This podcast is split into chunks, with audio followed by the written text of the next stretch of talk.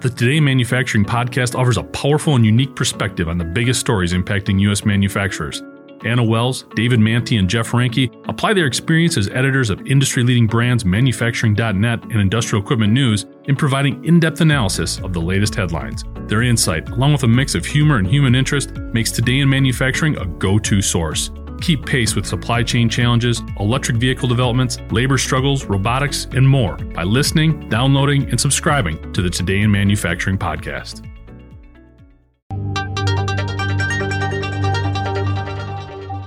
Employees of a Refresco bottling factory in Wharton, New Jersey are voicing their displeasure. Yahoo News reports the workers filed federal complaints with OSHA to report unsafe conditions. The employees also gathered outside the facility where they held signs bringing attention to their cause.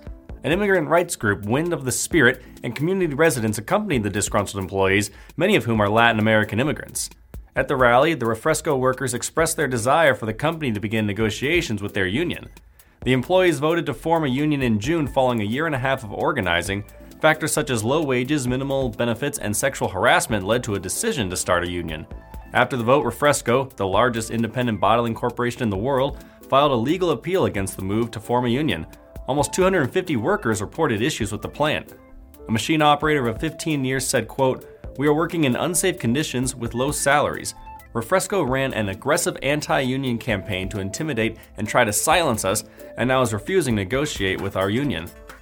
A lead machine operator added, quote, We are treated like animals. An OSHA complaint mentions standing in pools of chemical water, seeing sewage on the floor during a shift, minimal to no time off, understaffing, lack of adequate machine operation training, and being near loud machines, which cause hearing loss in some cases. Union representatives said when two fires started at the plant in September and October, no fire alarms went off and the fire department was not called. The union requests OSHA perform an inspection at the plant with union representatives present. I'm Nolan Beilstein, and this is IEN Now.